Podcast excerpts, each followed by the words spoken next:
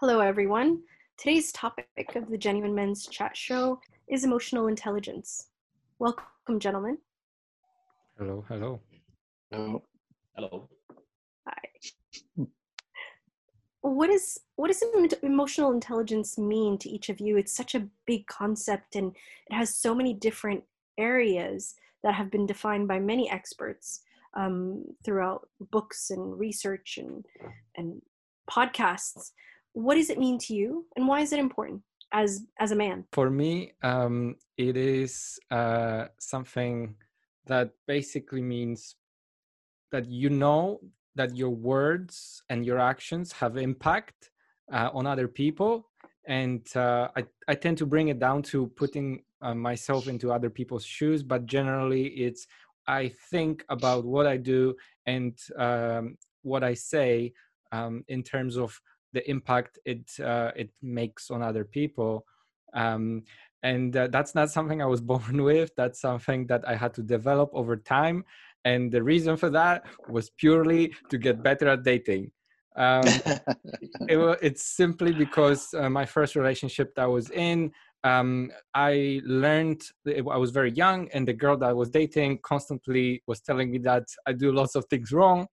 So um, in the end i kind of after we broke up obviously um, i decided i'm gonna become a better human being, a better boyfriend, a better husband material, and uh, just gonna improve myself. I got also I had the dream to become a businessman, so I bought a bunch of books on self development, um, on uh, just uh, becoming a better person, becoming the best of myself, and uh, during that process.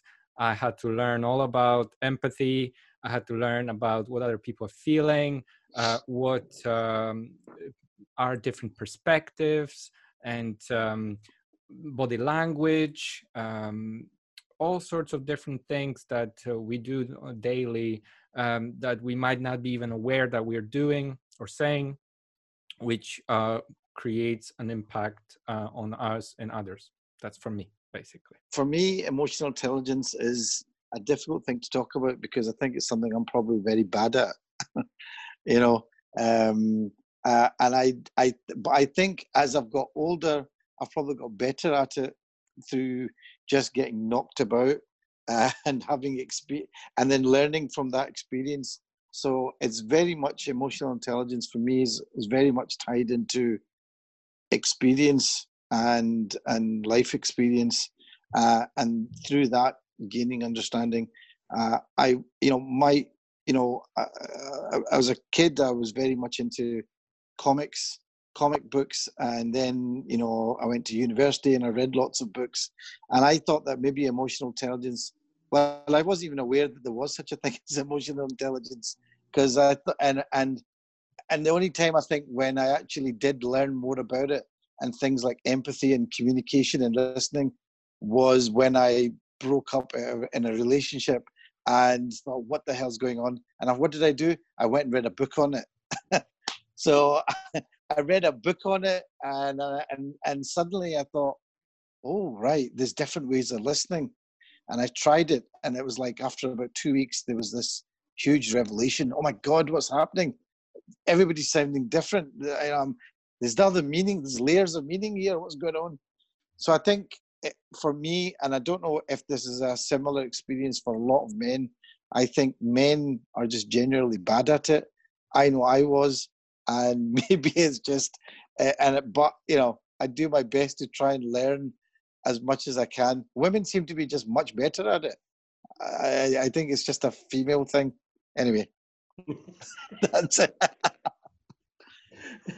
Um, for me, I think emotional intelligence is uh, is how you link up with others, um, and so uh, for me, one of the things that has really helped me is, is my belief. I'm a Christian, and one of the things that we always look at or emphasize is loving our neighbors. Now that that is not an easy thing. Sometimes you have to be very careful with who your neighbor is. but again, just like uh, Nadim and Alan have said, it's, it's something that you learn Um, and I think if you're prepared to learn um, and take that journey, um, it becomes not easier, but you start to understand. Um, so it's a thing where you, you you you learn how to link yourself up with others, but are prepared as well to to to take lessons because um, every person, you know, people are never the same, um, and uh, the more you engage with people, uh, you realize that they are different. Um, and, and as long as uh, I think you take on those lessons and, and learn and be supportive and um, be prepared to take that journey, then I think, you know, it's, it's a good place to be. I um, started taking a lot more notice of emotional intelligence working as um, basically uh, in the field of relationships education.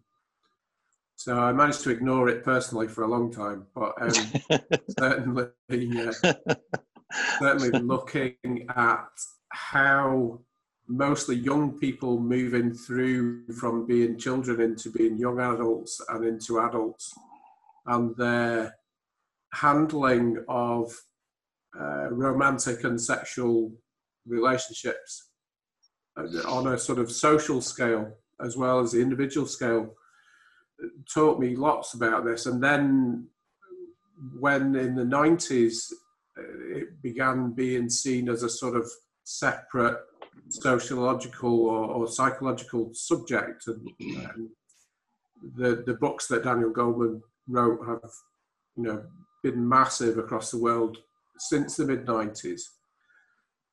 For me, it's been easier to talk to people about this stuff and, and really to get to grips with how men in particular relate to those around them because Alan, I think it was you was were saying about impact. You, you know, you suddenly realise at some point that you have an impact on other people.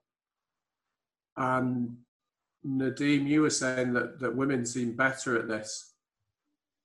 And a lot of the arguments around socialisation of, of boys and girls say that, you know, and, and particularly Goleman himself observed that girls are socialized very early to use their voice and to use reason and argument and in some case you know um, manipulation around um, what they want. So in a playground girls will be much better at arguing their case and getting what they want and the young lads charge in and thump people. There is no argument. They use yeah. power in an unsophisticated way. And you know, as as girls and boys move into their teenage years, you see a real lagging behind of, of guys being able to read a room in, in terms of guys being able to vocalize what they want and what they need from a situation um, because they've just they've not had social training to do it. Um, and for me the, the one aspect i think that's really important i've tried to build it into a lot of work that I've done over the years is this idea of self awareness and, and, getting people to realize that they're never going to get their relationships of any kind right if they don't know what their baseline is across a, a range of feelings and situations and if they don't know what they want and what they need out of life. It's very very difficult to um, to succeed in being contented and being happy and being a, a, sort of generous, cooperative human being if you don't know what you want and you don't know what you need to, to be happy. Um, and I think, you know, men, like we've said, we, we find that a bit of a problem because um, largely, if you're the biggest and loudest in a room, you um, you get listened to most, you get people running off and making your cups of tea for you. Um, so largely, there's not a lot of artifice or, or, or cleverness around listening and giving and receiving of emotional currents um, that are needed till later in life, I suppose. Um, but then, yeah, it, it's a really interesting one, and, and the elements of it, again, that we've started to talk about through this conversation of impact you know, how how do I make sure that my impact on other people is something that I monitor and I regulate, and that that I don't. It's not even so much upset people because you can't manage that. But how how am I responsible for my place in the world and, and my relationships and my dealings with people around me? And, and why is that even important? Um, so for some people, it never becomes important, and for others of us, you know, you, you do want to have a positive impact. Um, and that, that for me is what emotional intelligence is about that management of who am I in the world and, and how do I relate to those around me in a way that we all, we all do well out of.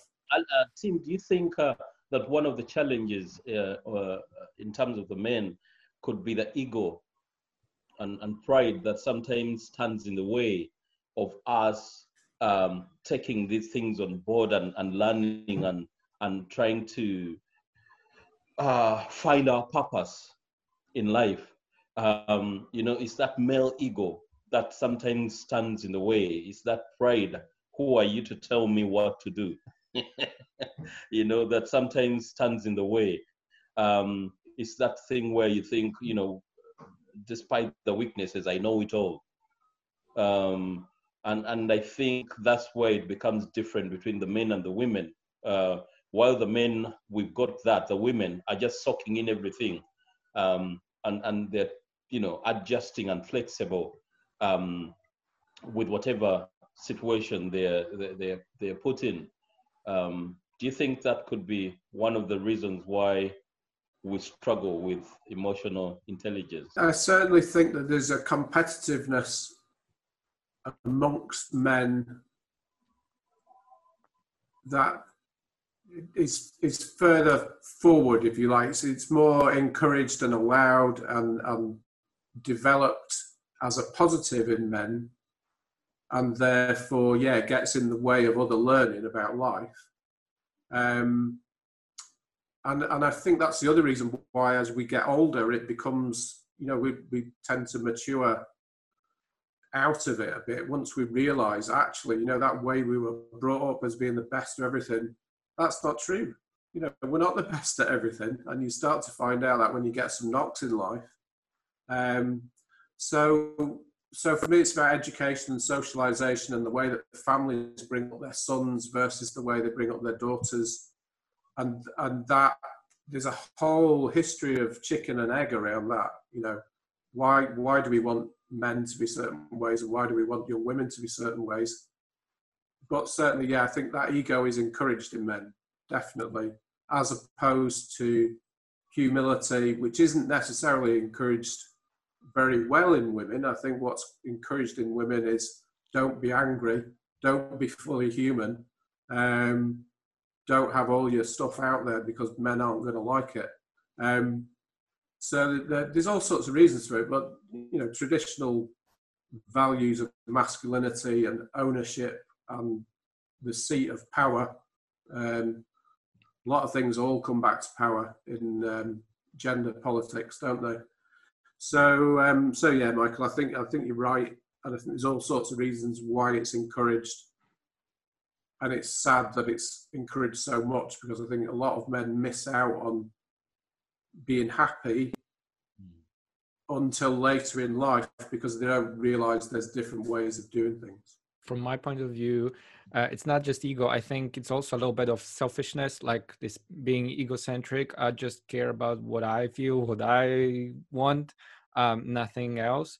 And uh, i can tell you that um, this like once you start getting into that rabbit hole and you become like self-aware and you you you build up the, the emotional intelligence it becomes like having a superpower. It's like the secret uh, to everything. It helps so much with business. It helps so much with women. It helps so much with just generally with people. Um, you can see my enthusiasm here.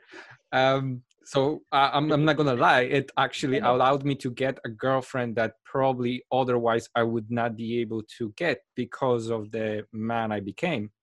And it's it's almost like stepping outside of the matrix and seeing the world through different sets of eyes and um, analyzing what is happening around you.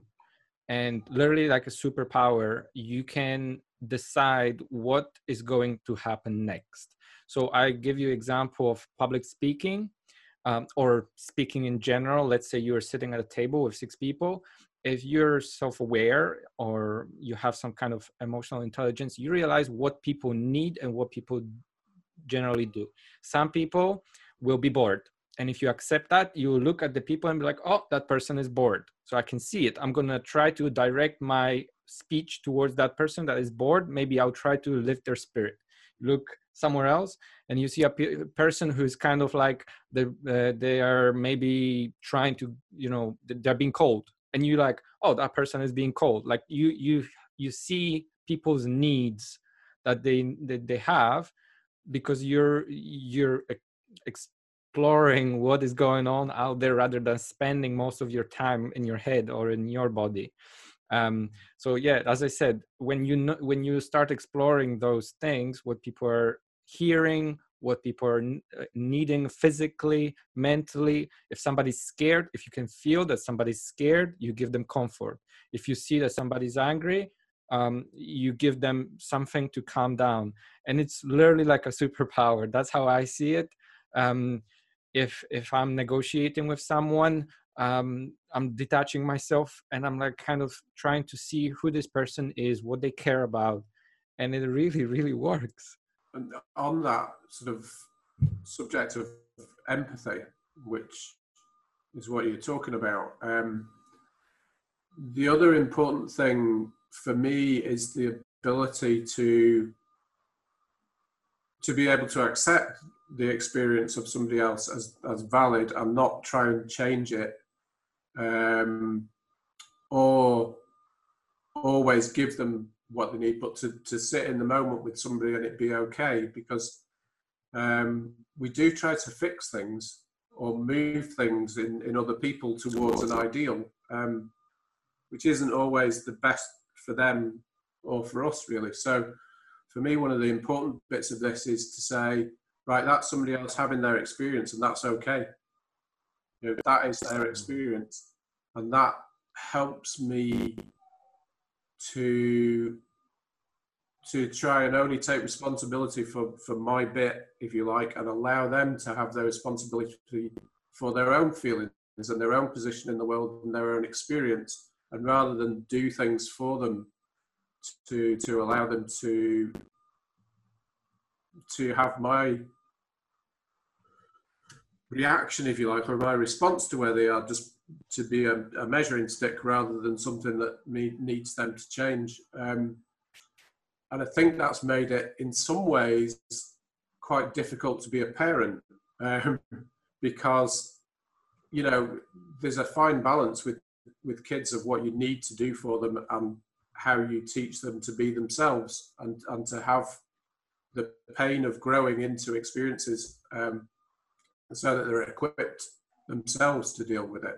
So for me, one of the, one of the downsides, I suppose, of knowing this stuff and having thought about it, you you can't unknow it. You can't go back to being somebody that says, "I don't care." Yeah, you know, this is how it's going to be, and I'm just doing it my way. Oh yes, so, I, I've been there too. Yeah, one of the struggles for me is you know trying to get this right with kids under 10 who are rapidly approaching that sort of fixed way of thinking and to try and get in there quick with openness and self-awareness and acceptance of others and all this stuff. So it's it's a, a burden as well as a blessing i think. Yeah I, I, I mean i agree with everything tim is saying there and um, i look back on my younger self with real embarrassment. But i guess it's just it's just it's just part of a process where i guess you become more aware um, but uh, I, and I guess there's that just just gaining that experience. Um, but again, it's it's you know getting that experience without having to go through the trauma of something uh, would be great. Um, I mean, I just uh, um, you know, uh, but without that trauma, I don't know whether I would have had any kind of real stimulus to actually learn whatever it is I needed to learn.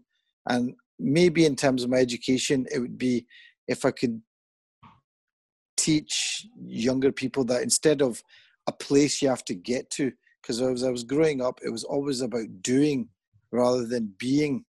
You know, it was always about doing something, doing the exams, doing the job, doing, getting that. Even the girl was getting the girl, and and you know, forget that they're a human being with other emotions and a mind. No, I was just getting that. I've got a girl, you know, um, and uh, I wish I'd I'd realized that it was about being and being myself. And people always said that. They always said that in movies, didn't they? Just be yourself. And I, it's taken me now to understand what the hell they were on about when they said that. What do you mean, be yourself? You know. So anyway, I, I, I, I wish there was some way to get young boys to understand that. Even myself at that age, what that means to be yourself, uh, and that it actually that people will actually like you for that. people will actually respond to that. Be yourself, you know. So anyway, that that's all I can say about that. I, I like the concept of being your best self. So being your best self. So basically, you you do everything you can to bring that good side of you, um, that positive side, or having positive impact on others.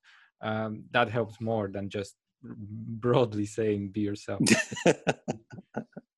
i think for me it's understanding your purpose um, when you understand your purpose then you're able to have that impact with the people around. Um, i think sometimes because we under we struggle to understand our purpose that's the reason why we you know uh, we, we struggle with the relationships. We, we you know we end up making mistakes here and there and and we, we we're looking to be something else that we are not and and and, and so it causes a bit of confusion. But if you understand your purpose um, because i believe that every single one of us has got a purpose every single one of us has got a reason uh, as to why they are and so if we understand that purpose then we're able to to create have that impact with people around us. We are able to support uh, the people around us. We are able to to guide those that are around us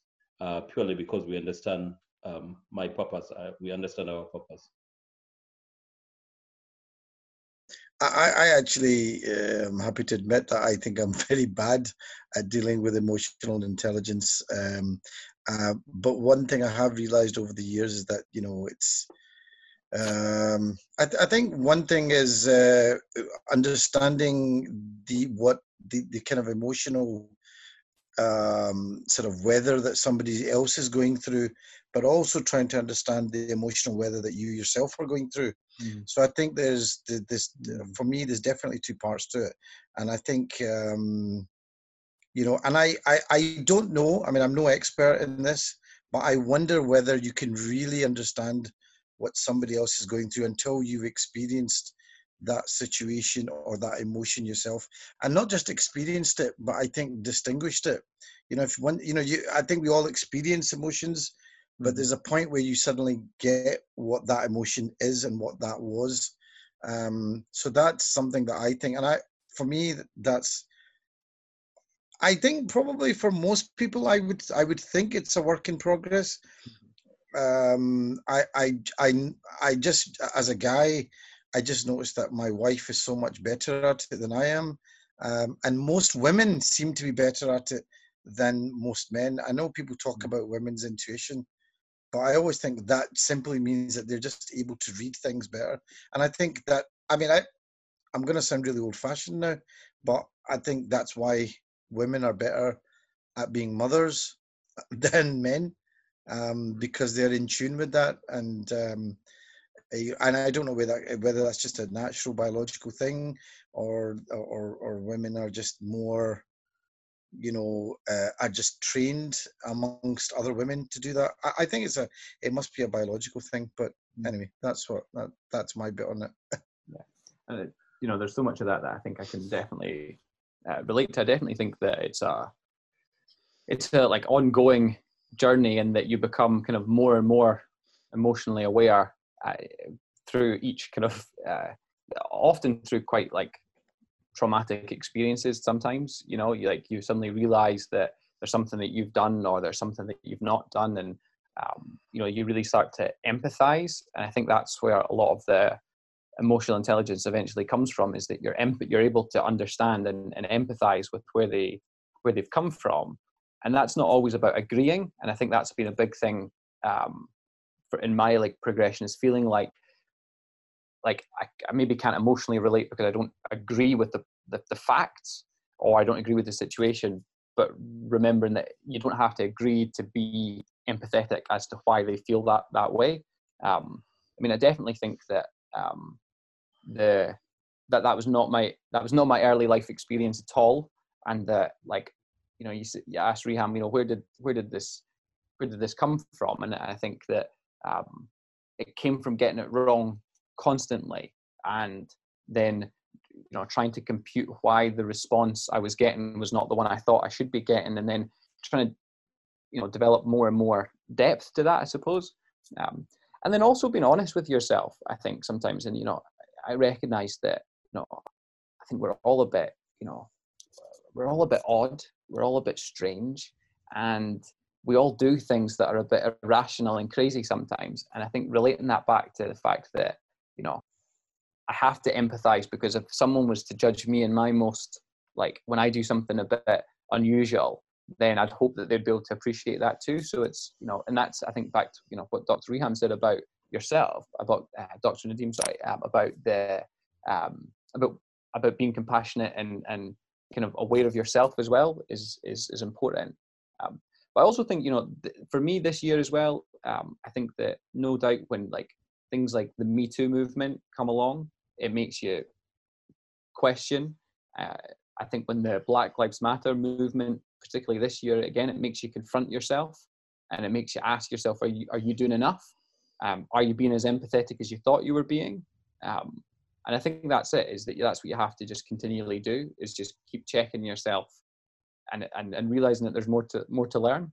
I agree. And uh, what I want to say is like, especially when you, when you said that you learn about this stuff when you get things wrong um, and those moments are very painful. Dr. Nadine, you also mentioned that, like, and, and Reham, you did too. Sometimes it's like those traumatic experiences, and I'll give you a perfect example for that. Um, previously, I mentioned that you know um, I learned, started to learn uh, and experience that in order to become better at dating, uh, because my first girlfriend was pointing out the wrong things that I was doing in my life, and then I wanted to attract. Uh, uh, a girl, uh, and I noticed the better I get with emotional intelligence, the better I get with with girls in general. But that wasn't really what what caused the dramatic change that happened over the past few years for me. Um, what that was was a conversation with a friend that I had a male friend uh, at a beer at a bar. We had a beer and we were drinking a beer together. We worked together in a restaurant, and we had a beer together and we sit there we're, we, we're quite close friends and he says to me you know what um, nobody at work likes you wow. and and like I, it's also almost like a slap in the face i felt like an unbelievable pain and i was in shock because to my mind i'm a good person. I didn't hurt anyone ever and i felt in inside of me in my mind i thought people do like me. I'm not trying to, to people to like me but i that i'm a person to be you know that that people would enjoy to be around and that you know people are not pretending anything when they're around me. And just generally you know just those, those positive things that i think a person would just think about themselves. And then he he you know shattered my world with those words. And what happened especially there was some people at work that i really liked. And i fought, uh, felt like maybe they could be my really good friends and that we're getting along and that we're having fun. And in that moment it made me think that maybe those interactions that we have at work are kind of fake that those people are pretending the smiles and they're not really who they say they are. And uh, yeah and it, it so in that moment it was like this uh, pain. The, the, the reality was completely dis- destroyed. And I, for about you know a few days I, it shook me so much that I, for, for a few days i was i was trying to understand like how is this possible and uh, and i was as, as i was going to work i was trying to observe people and i was asking my friend can you tell me what what is wrong? What am i doing wrong that you know people are uh, feeling this way? And then he gave me some examples. He said well you are a talker. You you talk a lot and you don't follow through on what you say what you do. And then um, there are certain things uh, that you say or certain things that you do at work that you know don't consider people's emotions or don't consider people's um, situation or whatever and he gave me a perfect example for that um, which was uh, every day at lunchtime, uh, we would get served our food. I was a waiter, and we would get served our food. And after I finished, um, I would go to the place where they wash dishes. Um, and, you know, we had a person who worked there um, washing dishes. Funny enough, not long ago, I was washing dishes myself. But um, in that moment where I finished my meal and I wanted to put those dishes away, I didn't have to. I could have simply washed the dishes myself or at least acknowledge the person who's going to wash the dishes after me. And I didn't. I just checked them there like I was, um, you know, mm, uh, they, that they were supposed to, that was their job to wash those dishes. And uh, without consideration for that person's feelings, because yes, that's their job, but at the same time, they don't have to really clean after me. They clean after the customers and you know i just gave them some more work to do so he told me if you consider this person he's washing dishes and you don't even look at him that he's going to wash those dishes for you um, he's going to feel really bad. And uh, he's going to hate you for that. And uh, it, it, it reached me the, the information got through finally and i started to realize wow there are things that i do that yes absolutely could you know make people feel this way. So i took it almost like a mission afterwards to fix everything that i'd broken over that time. And it took some time and i had to swallow the uh, you know the, the guilt um, and just kind of work really really hard to recover. And then maybe it took me about a month or two but then people started slowly uh, talking with each other and i overheard some voices saying did you see that alan changed uh, you know so much? He started to improve and and did better things. So uh, i liked the feedback and i also kind of really realized that maybe there's other things that i can improve and i took it up on myself. I was starting to reading. I did other things um, you know over the years to kind of become better with people and now after those years that was like seven years ago um, i'm not saying i'm super amazing and great but i'm definitely much more self-aware um, mm. and uh, even though um, yes there are experiences that i couldn't really totally relate to because i didn't go through them i can get pretty close i really developed some empathy and mm. some understanding towards people. And I'm really proud of that. I think it's very useful in life. It helps in my job because I film people, so I need to understand what people are going through and I film them. And in general, that was the kind of journey, but it started with pain. Mm. And I think it's very important to know that. And I think you made a like a really good point about like having to like surrender something for yourself. You know, you're like your ego you know often been like having to accept something that actually initially feels really really like really harsh and actually probably wasn't delivered in the most emotionally intelligent way but mm. the either even still you're just you know confronting the fact that you know that i need to surrender my ego in order to move forward um, and i think it's really funny because only for me in the last couple of years have i learned the absolute power of like controlling my own ego and that like if i surrender my ego first then i i remain in control of the situation and it's actually something that people are really afraid of because it's this perception. But you know, you've got control over the situation almost all the time, um, even when it feels really difficult. And that doesn't mean that in the moment you've always got control, but it's that time to like step back and reflect on it. Um, I think that's been one of the biggest kind of the, the ability to see situations progress towards the positive outcome has often resulted from a decision I've taken personally rather than something I've forced someone else to to you know submit or you know to prove that I was right and that they were wrong. Um, you know that it ultimately ends ends up not being sustainable. I mean, just uh, absolutely, you know, all of that rings absolutely true. And uh, when you were saying that, Alan, about you know this person saying to you that nobody likes you, I mean, I really that really hit me because um, you know to be told something like that is like a that's that's like a hammer blow. Uh, and I don't know. I, I mean, I was kind of curious as to whether you asked for the information or whether it just came as you know he just said it. I mean, or whether you were looking for some sort of feedback or or kind of acknowledgement or I, I didn't you know, ask for it. I didn't no. ask for it. I think it just came out just because we were, you know, after a few beers, uh, we were just talking about work, about people, and just by the way, I think nobody likes. It. I don't remember exactly. You know what I mean? Yeah. Um, but yeah, I remember this. This stuck with me for a very long time. It really hurt.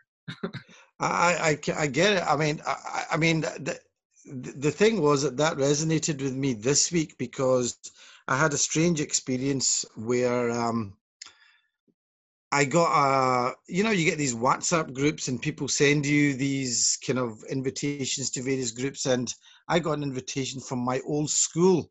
Now, I used to go to a very, I'm not going to mention the school's name, but it was a grammar school, it was a fee paying school. Um, and I, I, at the time that I went there, I was the only brown skinned Asian kid in the whole year. You know, I went from a school, it was like a comprehensive state school where, you know, there were loads of people like me. We were having a laugh. We were like, you know, uh, I wouldn't say feral, but we just didn't feel self conscious or anything. And then suddenly I went to this school where there were all these very middle class kids whose parents would go to Switzerland at the holidays to ski and stuff like that. And you know, they were, you know, they, you know, their their parents were whatever they were. I mean, that's the stereotype, but they were. They, they, they had they had a lot more resources than I did at that time, and uh, I, and I was the only Asian kid, and I found it quite difficult initially to just fit in.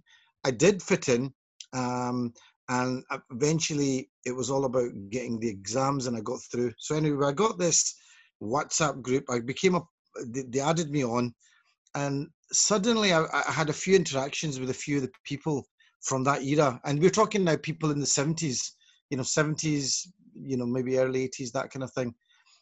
And i suddenly started getting these really angry feelings and you know and i and i couldn't quite figure out what was going on. And then what I realized was that when I went to that school, I had to kind of, I feel like I had to kind of kill off a part of me to, in other words, to get on with everybody. So I had to kind of, uh, I don't know, uh, funnily enough, I think maybe was it emotional intelligence or was it just survival? So I had to, to survive, I had to be a certain way. Yeah. The, uh, I've been, so this is a funny thing that uh, is part of my uh, like emotional intelligence like development process is that um, I only got a co-founder a few years ago, and it's a thing I've had to learn, which is to not interrupt, because it's a thing, and it's and I almost have gone so far in the other direction I I literally wait till people are completely finished speaking, and it's and, it, and, it, and it's something I almost need to train myself out of in social situations, which require more like jumping in. But I'm so used to meetings being like, I will say nothing until they're. I'll let them say everything they want to say, and then I'll speak. Um, but that's I've, I've only adopted that in the last like two years probably. It's interesting uh, because you say that because it's it's like I, I find myself in similar situations like you're too self-aware just like you're so self-aware that that you know exactly what's happening that you know all your shortcomings and all the things that you're doing wrong. One of them could be the interrupting people that you will never ever ever interrupt person ever again and you just kind of limit yourself uh, in interactions because you don't want to do that. And it's kind of like you know a very meta situation. Yeah exactly. It's, it's finding the middle ground. I think that's what all this is about ultimately is that it's not about you know there, there, there is like you know everything's on like a spectrum. So like you know you're not there is no absolute point. point and i think that learning that is that you know sometimes you do you fall back you know into an extreme and you know and in order in order to kind of climb your way back into some level of of, of um kind of middle. Yeah exactly whatever um, normal is. yeah or a new normal you know hopefully. Yeah. um and i think that's the yeah and i think that's the thing is is the thing i've learned is not to be too harsh on myself um because when you are quite self-aware you can find yourself being really self-critical. And, and I think that um, that's something that I like I catch myself doing is saying like in, in my head saying some really quite like unkind things. I'm like I would never say this out loud to another person so I don't know why I've just said it to myself and I'm, I'm trying to catch myself doing that um, and, and trying to give myself a break sometimes. You bring up such a powerful point um, and the program that i'm running right now uh, it's a six week program on exactly that. It's about catching yourself and building your resilience um, around the messages that we tell ourselves. So this is part of the self-awareness component of emotional intelligence when we speak to ourselves in such a negative way that we all do. Um, catching ourselves is so important because what it does is it breaks the cycle. It's it's a pattern interrupt as they call it. And what happens is when you interrupt that pattern you create a different neural response. Mm. so your brain then processes it in a different way. It almost can if if you do it often enough it will create a new pathway in your brain. So, the connection that we have with the negative thoughts and the negative self uh, criticism or self mm. judgment that we uh, direct to ourselves becomes the less paved road and the autobahn that's created becomes the new one because mm. we're practicing again and again to create that solid foundation of i am worthy i am better i am my best friend. I will i could not say this to uh, my best friend therefore I, I will not allow myself to say it to me. And and creating those boundaries of self-compassion and self-protection is so mm. essential. Again it's all about balance because what can happen is our ego kicks in. And and and so it's that that balance between am i being egotistical or and prideful or am i really balancing the equation so that i'm investing in my own mental well-being mm. and when my mental well-being is is impacted, then I know that I'm not speaking or dealing with myself in a compassionate way. And that's counterintuitive to the emotional intelligence that we offer others and ourselves. Sorry, go ahead.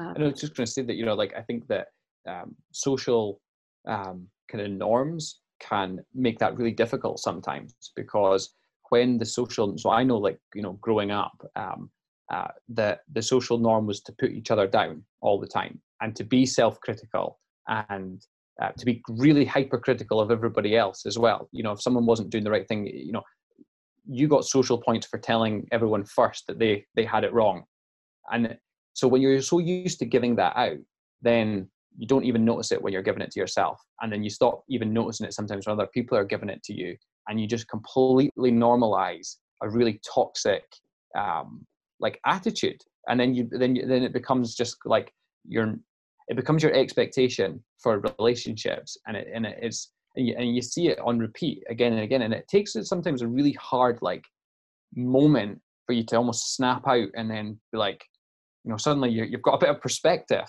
and you can see it for the first time and then it's and again it's all this stuff is very confronting and i think that's the that that's the hard bits i guess that's why sometimes we don't deal with it is because it is very confronting and it requires it requires a lot of emotional energy Absolutely. I know, Dr. nadim you mentioned uh, earlier that um, sometimes women seem to have more emotional intelligence than men.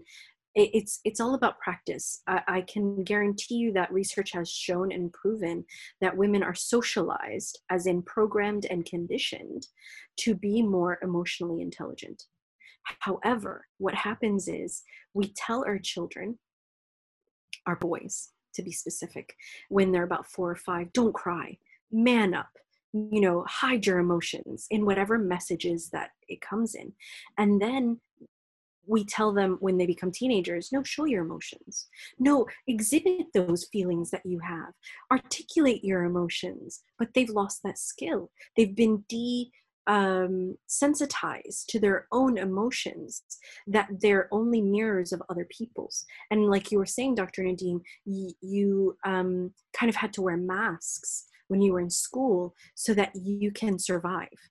That is what i think potentially could deplete someone's emotional intelligence because you're such on survival mode. Your brain waves the hormones that are gushing through our bodies the adrenaline that continues to pump and the cortisol diminishes our ability to learn uh, our ability to retain um, memory around issues that we've experienced that cause us trauma or cause us difficulty.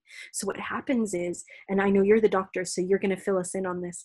Um, in, in more detail, um, but from my my humble uh, knowledge and reading and and and and learning, I've realized that the more we invest in ourselves, uh, with compassion, as we were saying earlier, Bruce and Alan, um, and and we're more aware of how we interact. And it's that split second moment where you can choose to continue the habitual social uh, pattern of being on autopilot and, you know, chastising or belittling or even ganging up on verbally bullying other people and being you know and and letting that be the way that we uh, practice one-upsmanship as a method of alpha male syndrome i'd like to say. Um, so that we're we're the the macho man. We're showing that we are uh, obviously i'm not a man but we as in the men that i work with uh, often talk about you know we are proving our worth. But is that really worth? I'd love to hear your input um, are you saying that it's is it is it worth doing that? Um, is that the question you were asking? Two pronged. So, is it worth doing it? it? What's the cost to to men? You know, when when you do hmm. this, and then the the second uh, approach would be, or the second way to look at it would be, well, you know, is it is this common amongst men to to appear as the alpha male? It's almost like when a man walks into a room they're almost like they're spreading their their their shoulders wider to just create a space of figuratively obviously to to to show that they're the alpha male so that there aren't attacks there isn't the bullying there isn't the you know the demeaning behavior coming their way. And i've heard this repeatedly again and again and again from boys and men so I'm just curious to know what each of your experiences are, and Dr. Nadim, from a from a medical perspective, what are your thoughts as well? Well, I, I, I can I don't necessarily know from a medical perspective, but I, I and well, I'm a GP, so I'm not, uh, you know, I can't tell you about the scientific endorphins and things that are going through, but I can tell you that, you know, my waiting room, you know, at least once a month, two, two or three times a month, I'll have some mother that will bring her little kid in who's being bullied at school or and now actually what i'm finding is i'm finding older girls coming in who are being cyber bullied which is of course something that something new. And some of some of it is actually horrific you know where they you know they, they're being filmed and then this is being passed around and i've had this uh, quite a few times now. And um and and i think from my own experience of the, the whole playground and being bullied. And then I, I think I got cut off when I was talking about my school, but I was the only Asian kid in the whole school. And I think there's something about the, the predatory nature of the playground. And, mm-hmm. and, maybe that's the way I see it, but you know, and it may be just the way that I see it. But um, where if you're genuinely open uh, and, and you have your defenses down, you're, you're going to be sniffed, literally sniffed out by these predatory bullies. And unfortunately, um, yeah, I mean, um, in that situation, you, I suppose, have to put on, eventually, you realize that you have to put on some kind of suit of armor or, you know, strong suit. And, and, and I had to do that in my own experience, you know, where I had to put that on. And it was basically, I had to learn to be physically tougher you know, I did martial arts. You know, I looked at Bruce Lee as a as a, a role model and Muhammad Ali, and I had to literally punch someone um, to survive. Now, all of that's great, um, and it sort solves a kind of short-term problem because suddenly you're not getting bullied. But the problem is you forget why you put that suit of armor on in the first place, and so then you're walking around hyper vigilant, and you're walking around you know, thinking that that's how you solve problems. And of course, it doesn't it work that way, and it doesn't work in every situation. And this is the problem I think with with with. I, I think uh, whether girls are socially conditioned, but I think I just find they have a quicker turnaround. They're able to see where that emotion works and it doesn't work. My wife says that you know women are just more, much more manipulative, and they're able to because they have to be. Mm. because they have to be and i you may disagree but she says well they, we have to be to in order to get along and to to survive and to and and you know and, and i think sometimes I, you know I, and i wondered what she meant. And i thought well in britain you know if you're on your own yeah there's the welfare state you know people are going to pay you pay you x amount of money to get by. But if all of those supports are taken away what would we have to rely on so I, I do wonder whether, you know, you say they're socialized, maybe women have to be more than men. Um, and anyway, in my own situation, I think uh, with that, I think the problem is that you you find that strong suit, that suit of armor that works in that playground situation with that bully, and unfortunately, you forget that you put that suit of armor on. You forget that that's the defense mechanism you created hmm. uh, for a specific need. And unfortunately, then, you know, it doesn't work when you're in a relationship with somebody and you have to be empathetic to, you know, your wife or your girlfriend or whoever, or even your mother. Um, and I think this is the problem with with with guys that if they don't learn how to put that suit of armor on, I feel that they're just going to be oh god almost eaten alive hmm. um, and then so what so so but it's I, th- I suppose it's about teaching them that look it works in this situation but you don't have to do that everywhere. I guess that i guess that's the thing. You know honestly i think that i, I couldn't relate more to to that as a as a kind of like you know i think Rehan, we were talking just the other day and I, and I explained school as prison rules. Um, and that's how that's that's i mean it's like my uh, partner studied criminology so we watched a lot of prison related documentaries. And every time I look at it, I go, prison is just a very extreme version of some of the like the social expectations in, in, in school. You know, it's things like, you know, as you were saying, if you if you show a certain level of vulnerability, then you are vulnerable to either verbal or physical attacks. You know, attacks is a is a strong word, and it, it comes on a spectrum but you you have to be responsive to that. Um, and I certainly know that my experience is that you know, Riam, you were talking about the alpha male and that kind of expectation. Well, my school life embodied that. That's what I tried to be, very much so. And um, you know, I very much built up the characteristic that I felt I needed to survive in what was a rough school. That I came from a a slightly nicer area of the areas, and the other areas uh, that were there were were actually exceptionally deprived areas, which which makes for quite a mix when you've got um, some very affluent areas coming together with very um, and that's that's the story of, of Scot- Scotland's catchment areas and schools, right? And so having to manage in that environment, knowing that in myself that I'm actually quite an emotional, creative person, is that I then manifested that as someone who, you know, I, I wasn't afraid to, to to to get into an argument. I wasn't afraid to get into my my go to was very verbal. I was exceptionally argumentative and exceptionally good at it as well. you know, and I felt like I was good at it anyway. And you know that model of dominance is so prevalent, and it feel you feel under an intense amount of pressure to to to do that. Um, and so you know, physical fights in school were not uncommon for me because if someone was to confront me, then that was an attack on my ego. That was an attack on how I viewed myself in school. It's an attack on how I thought other people viewed me. And if I did not respond to that, then I felt like I was in danger one way or another. Um, and you know, I remember this um, this time when I uh, ended up in an argument with someone. Frequently, people who are older than me, unfortunately, and um, actually happened to be an older uh, girl within the school, and her response was to then tell me, you know, who she was going to get to batter me, basically. Um, and that's actually, uh, in my context at that time, a pretty serious threat that she was levying against me.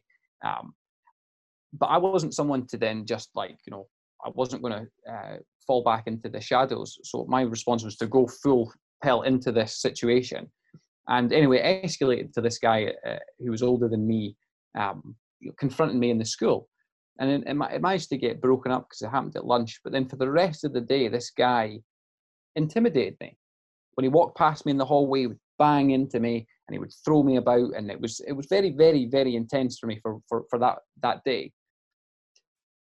the following day, I didn't tell any, anyone at home about it, but I went home and I was anxious all night, except it worked me up to an absolute frenzy. And I thought, I'm doing something about this tomorrow, one way or another. And I, I drew upon what my um, very Scottish grandfather used to say, which was, um, and it's not advice I follow now, I have to say, um, but it was win, lose, or draw, fight. And that was his message to me, which is that it's not about winning, it's about confronting. And, you know, the next day I went into this guy, it was at the break time, didn't tell anybody else, but went to confront the guy. And the key was not telling anyone else, because had I told everyone else that I planned on confronting him, then everyone would have got up and a, crowd would have followed me outside, and it would have been a much bigger theatre experience. Instead, I went up to the guy and just said, What's our problem? And he must have decided in that moment that he did no longer wanted a problem. And I definitely didn't want a problem. And he just said, Shall we just be sound? And I just went, Yeah, okay let's do that. And it was a moment of when, outside of the theatre of it all, when it was just the two of us having a conversation and actually just saying, do we want this to escalate? Do we want this to be anything more? And it's so funny, I think, seeing two two uh, boys who are fighting over some kind of alpha thing suddenly being in a position where neither of us want this. Neither of us want to be in this situation. And that if when you know in private, you were able to just end it, and that was it. Faded away into the distance. Never had an issue with the, with the gent again, and that was the end of it. Um, but I think that as I've developed, is realizing how do you confront those situations without that response. And actually, it's like you should. You never have to get into it. There's so much you can relent to early on that that maybe doesn't enable that.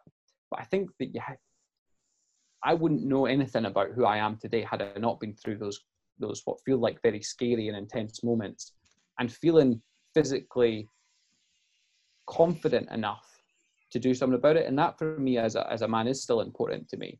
I think that i feel uh, confident and strong as physically strong and confident and emotionally strong and confident. And those two things are the thing that, that give me a very quiet and a very quiet genuine confidence where i don't actually know i no longer feel like i need anyone to know because I've convinced myself, and that's actually all that really matters to me now. I mean, I can totally relate to what you say. I think we are very similar in in uh, th- those kind of scenarios. Uh, it's and it's not just school. It sometimes happens to me now. I tend to go play football um, quite often, and they get some, you know, heated situation on that football field. And uh, since I'm very passionate about it, I tend to sometimes go a little bit overboard with aggression and uh, we get to points where there is almost fighting or sometimes there is uh, some fighting happening um, with the boys and um, it's interesting what you said about like sometimes you you you come to this ra- rational conclusion like do i want this to happen because i was never afraid to stand up to someone who is bigger and stronger. I'm quite short. I'm skinny, uh, and even if it's uh, someone who is bigger, I thought I think it's about the courage. Um, so you had the courage to stand up to that guy uh, without the theater, like you said, and and uh, all that nonsense, and that gave um, some respect uh, you know in in the eyes of that guy that gave created like a sense of respect and uh, yeah and i think that is important to have the courage to stand up for yourself mm. um, but going back to like the emotional intelligence part of it is that i think it's all about the balance mm. so um, yes I believe certainly there's like a macho thing going on there. Um, guys are trying to show the dominance, who is higher, uh, and you know, trying each other, um, do making standoffs and being like, yeah, I want to punch you. Yeah, you want to punch me? Yeah, I want to punch you. Okay, so let's go. So let's go. And then then then get right into each other's face, and then obviously nothing happens, right? So so that's that's quite common. It's quite yeah uh, we, we've seen this so many times, right? And then you start to think in that moment, you have to make a decision. Am I following it through? What's going to happen? And so on.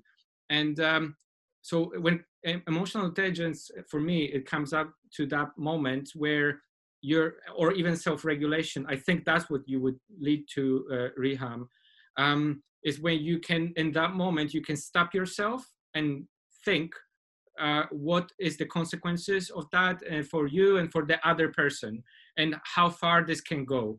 Because um, like for me uh, and, and i admit sometimes it still happens to me to this day when i, I get really you know i heat up uh, in a moment and i'm just that's just i'm on my way. I'm on my way with my hand up right? And in that moment you start to think what's going to happen? Uh, what consequences could you know this uh, lead to?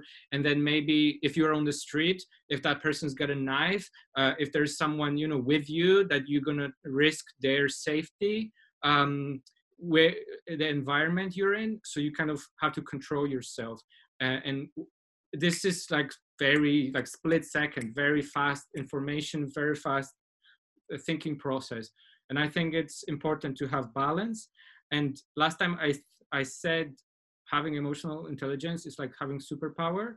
I think in this case, maybe with the women being better at it, I would maybe even consider this like another language, like learning another language. And if a guy can learn that, it's it's almost like he's speaking another language that he could use to speak with women and other people.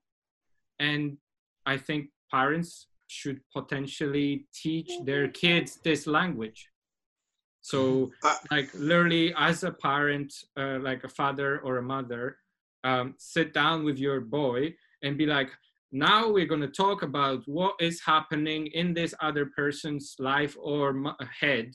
And this is what they are thinking or might be thinking. These are the consequences of blah blah blah. And just kind of go through this kind of stuff like they will be they will be learning a language. Mm-hmm. Uh, that's interesting what you're saying there, um, Alan, about um, you know teaching the young children because I think, I mean, uh, I've got a a ten year old and I remember that when he was at nursery, they did or primary one, I think, or primary two, they were talking about emotions, and he came back saying to me something about, "Oh, you've hurt my feelings," and it was like a new thing he discovered, and I went, "What?" and I, and I, so I think there is something that is, being recognised now. At least I hope it is. Um, but certainly, when I was growing up, there wasn't any of that at all. Um, even the word "you've hurt my feelings" it just wouldn't have come up at all. I mean, um, but that applies usually when somebody sorry, like it, it, it applies like these days. There's it's thrown so much around that it almost makes you uh, con- considered as a weak person if somebody hurt your feelings. Now, what I'm thinking is more like if I have that standoff with a guy who I was playing football and I'm like literally going at it and then we we nothing happens, we finish the game and I'm going home, I think what was this guy thinking? Like mm. what what would that mean to him? What um, what ha- has been going on wrong in his life that he got to this point where he did such thing he said something to me did he mean it and so on. And because yeah. of that it makes makes it easier not to they, then follow through with any threats or anything that you know like violence or anything mm. right? Yeah. Yeah. Yeah. It's uh, it's funny because you're saying that there it made me think about when like uh, a thing that used to drive me mad is that my mum would constantly say to me i would be complaining about someone and then she'd always take the other person's side. And uh, that's how i thought that's how i perceived it but you know mm-hmm. actually alan as you were just speaking there it made me think is that actually what she was doing is trying to like get me to empathize with where that person was was was coming from but you know in your youth you perceive that as you're just not listening you're you're taking their side um, but i think the interesting thing is is that if you read even though it, you might not like young people might not show that they get it at the time is how these lessons come back to be really valuable to you as you're an adult and then you can actually reflect on them eh, when you were talking about this, it reminds me of a thing that happened recently. I, when I was at school, I had three epic fights with this guy who was about six foot back then. So, and and and I remember at the time I got a certain amount of recognition for it because I took on this really big guy. But the funny thing was, we met up at a reunion about ten years ago, and the first thing he said was "Forgive me." and started talking about some stuff. Uh, and I could see that something had changed and everything. And um, literally about a month ago, I managed to get his number from somewhere. I called him and I and I was talking about some of the things that happened, and it was like you know a revelation. You know, he started telling me about how you know he had a very bad situation at home. His dad and mom and dad were getting divorced. He just didn't have you know he had all sorts of things going on and at the end of it, you know, we ended up saying, "Oh, you know, when you're up in Glasgow, come and stay with me." And he's got three boys, and I've got three boys, and all this kind of thing. So it's it, it's just a shame that it takes that length of time to get to that. So I think you know definitely what you're both saying about learning to look at it from the other person's perspective, and and yeah, maybe if you see it as a superpower or a talent or or just a skill you know, I mean, we, you know, guys like to have skills. So maybe if we look at it as a skill that we can learn, maybe that's something that we could take on. I suppose, it, I suppose a lot of it comes down to communication, doesn't it? And yep. the first part of communication being listening. Um, so yeah. Yeah. I mean, if I'm going to go with the stereotype, you know, whenever a man talks about a topic with someone else, it's about fixing it for example mm-hmm. especially with if it's their partner so how can i fix this for you um, instead of fixing it the the the the technique that would be really amazing would be well let's look at it from a different perspective let's look at mm-hmm. it from you know this perspective like i like, was talking about like i like to say i'm going to try to understand it so it's kind of like I'm not even tr- going to try to put myself uh, in the other person's shoes. I'm just going to try to understand that person. Like, why are they doing something or why are they saying something? Yeah, it's the humanization of the other. Um, they might be the other because they're the person that you you know fought three times dr nadim or um, bruce you know the the person that was about to to create trauma or drama mm-hmm. in school you know or or alan you know whatever it wasn't at work that was creating that friction for you to make you feel like um you know empathy might have not been the first thought on your mind at the time for whatever reason um autopilot is a, a quick defense mechanism to not making choices yeah. and making conscious decision, decisions in our lives. And so when we are on autopilot, we don't have to be responsible, we don't have to be accountable. The idea of this is brilliant, and I, and I do think that teaching young kids assertiveness would really go a long way because we're in such fixed structures that move so slowly towards change. So you know, um, the, the, the fixed expectations of our elders and betters and structures in the world, you know, like to say, you should be this certain way, you should do this certain thing. You should live your way this way, and you, you should look like you fit in with what's going on. Um, and that comes back to tribalism, doesn't it? I suppose in some ways, and it also comes back very much to capitalism. But um, trying to help kids sort out their own path within that, for me, is is very tricky. And like Nadim, I look at back at some of the stuff I did as a kid, and and think, what the hell was I doing? You know, a different path would have been so much easier and got me to a different place much quicker. Um, and largely, in my defence, I think some of that was to do with the expectations that had been placed on me by by different structures in my life. Um, so for me, yeah, if we're talking about emotional intelligence, starting with the self is great. Trying to be your best self is another way of expressing it that's fairly modern. Um, but assertiveness is really key in a lot of this. Uh, knowing what you want, knowing what you need, knowing how to negotiate that with other people that allows you to balance their wants and needs with, with yours and take responsibility for those. Um, so, yeah, if everybody goes off and reads some books about assertiveness, I'd be really, really happy. I agree. Um, assertiveness, definitely. One thing that I would definitely recommend doing is learning how to listen if you are a man learn mm. how to listen yeah. okay yeah and yeah. That changes everything once you learn how to listen. And um, in order uh, to give you a practical tip how to do this i recommend doing something like this. You can try it anytime you want. Um, whoever is listening to it if someone is telling you a story or telling you what happened during the day if it's your wife if your girlfriend or whoever to tell you a story or you hear on TV or whatever, try to picture that person. Um, let's say somebody tells you a story that they moved from Poland to Scotland, and they tell you this ex- about this experience. You picture as that person is telling the story you picture uh, that person in your mind and you picture what they f- felt how the, the whole experience went uh, what they had to do. Did they had to speak to you know their parents? Did they had to ask them the question did you have to what did you feel? Did you have you been scared? Have you been did you have all the money? Like try to think of all the things that could go wrong that person could have felt was afraid of or uh, might have experienced. And then you open that person up and then they start to even share more uh, experiences and, and data for uh, with you and then you kind of remember more what they said. Um, so they get uh, they get to he- to be heard and they appreciate that.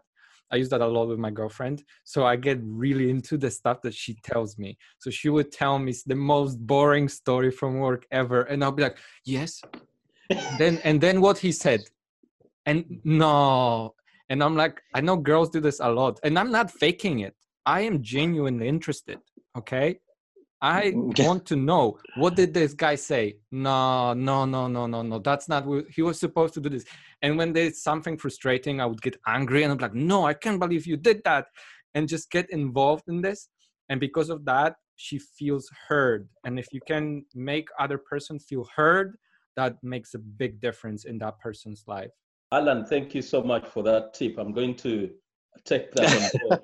um, and uh, I think I'm going to do that more on my wife, who is sat in the same room as me. Um, and to everything that you've said. So I'm going to really take that on board. So thank Try. you. I, I, wherever you got that from, I need to buy that book. I'm just going to say just now that, that why, what I can think is for I don't know. Maybe sometimes I think it's too late for me. No, actually, that's not true. But I think, but what I think is, I I really wish that, uh, and I hope that at school now, uh, young boys are being taught communication skills uh, and some way of actually putting those into practice. I hope that happens. I don't know. Um, I'd be surprised if it isn't, but I, I really hope that that is happening now um, at school, and that, that's uh, something that I would I think would be great. It'd be a real breakthrough. And if it's not, invest in your children's learning. Yeah, Yep, Yeah. yep. yeah, I was just going to say, you know, I pre- pretty much agree as well. Is that um, I think it's a, it, it's not a thing that you have. It's a thing that you like do. You know, it's a thing that has continuously been done, and you can forget to do it sometimes. And um, it's like, it's you're working at it all the time. It's like a muscle. You know, you're constantly trying to work the muscle um, to be more and more emotionally intelligent. And you, I think you need to be aware that you need to have enough emotional reserves to be really good at it. Because if you're drained and you're exhausted, even sometimes, then you're less likely to be able to empathize in such the same way because you've not got the capacity. So it's like being considerate of all these different factors that influence it so that you're not worried about being perfect at it all the time. Because I think that's such a, a man thing is that if I'm going to do it, I need to be great at it and giving yourself a hard time for not doing it best. And Mm. it's like just coming to terms with the fact that you can't you can't be um, great at it all the time. I think for me, it's I- I feel like I get my my emotional depth comes with every kind of new experience, and so it's still evolving um, and it's still kind of growing in things. And I think the thing that really triggered it for for me and a big shift was having a long term relationship. That for me was the was the biggest shift in my mind, where suddenly I realized that I the last thing I ever wanted to do was to make this person feel anything other than than great. So when I was then doing something, my response was inducing a worse response. That was the real motivation for me to think like this is this is not nice. You know, whether I realize it, that's their truth, um, and and kind of adapting to that. So I think you know that's my kind of take on it is that it's something that you have to continually work on. and You can learn from everybody. There's no one you can't learn from when it comes to I think developing your emotional intelligence. And those people that that are the hardest to be um, kind of empathetic with is are the ones you learn the most. from my point of view like as an adult like def especially i relate to the relationship part it it helps a lot when you focus on the other person in the relationship and you make them like uh, you start to think what could you do or what, what could you stop doing in order for this person to feel good or not feel bad? Um, and in terms of like the, the what we could do for the future like I- I'm not a parent, so obviously I, I wouldn't give people advice, but I, I I can imagine it would be really cool to have like maybe a game with the kid uh, where where you are out and about and you just kind of maybe try to uh, do some people watching with them and and just kind of uh, ask what do you think this person is like what this person is doing for a living and what do you think they can be going through in their in their mind or whatever like what kind of profession they have, what kind of life they have, and they kind of start to imagine that there are other people in the world and they do, you know, lots of different things, and they they might have different things, and they might be going through hardships and and you know maybe really sad moments, and uh, I see that as a really cool thing. Um, and then later, just yeah, when when the kid can go to work encourage them to work in a restaurant. Where you so, serve others uh, and you work in a restaurant for example waiting tables can learn so much uh, those skills those social skills empathy anticipate anticipation towards other need other person's needs. Um, I, I just cannot speak highly enough about this kind of work because it really teaches so much uh, of of those those skills Thank you, gentlemen, for sharing your insight and your advice uh, with our participants and our, our audience. Um, join us for our next episode of the Genuine Men's Show uh, podcast and Zoom Lives. Next episode is going to be Passion. Share, like, and follow the Genuine Men's Chat on YouTube, LinkedIn, Instagram, and Twitter. Join our Genuine Men's Chat Facebook group and join the join the men in the discussion on these topics. And remember, our motto in 2020 is many men, many conversations. Have you taken your seat at the table yet?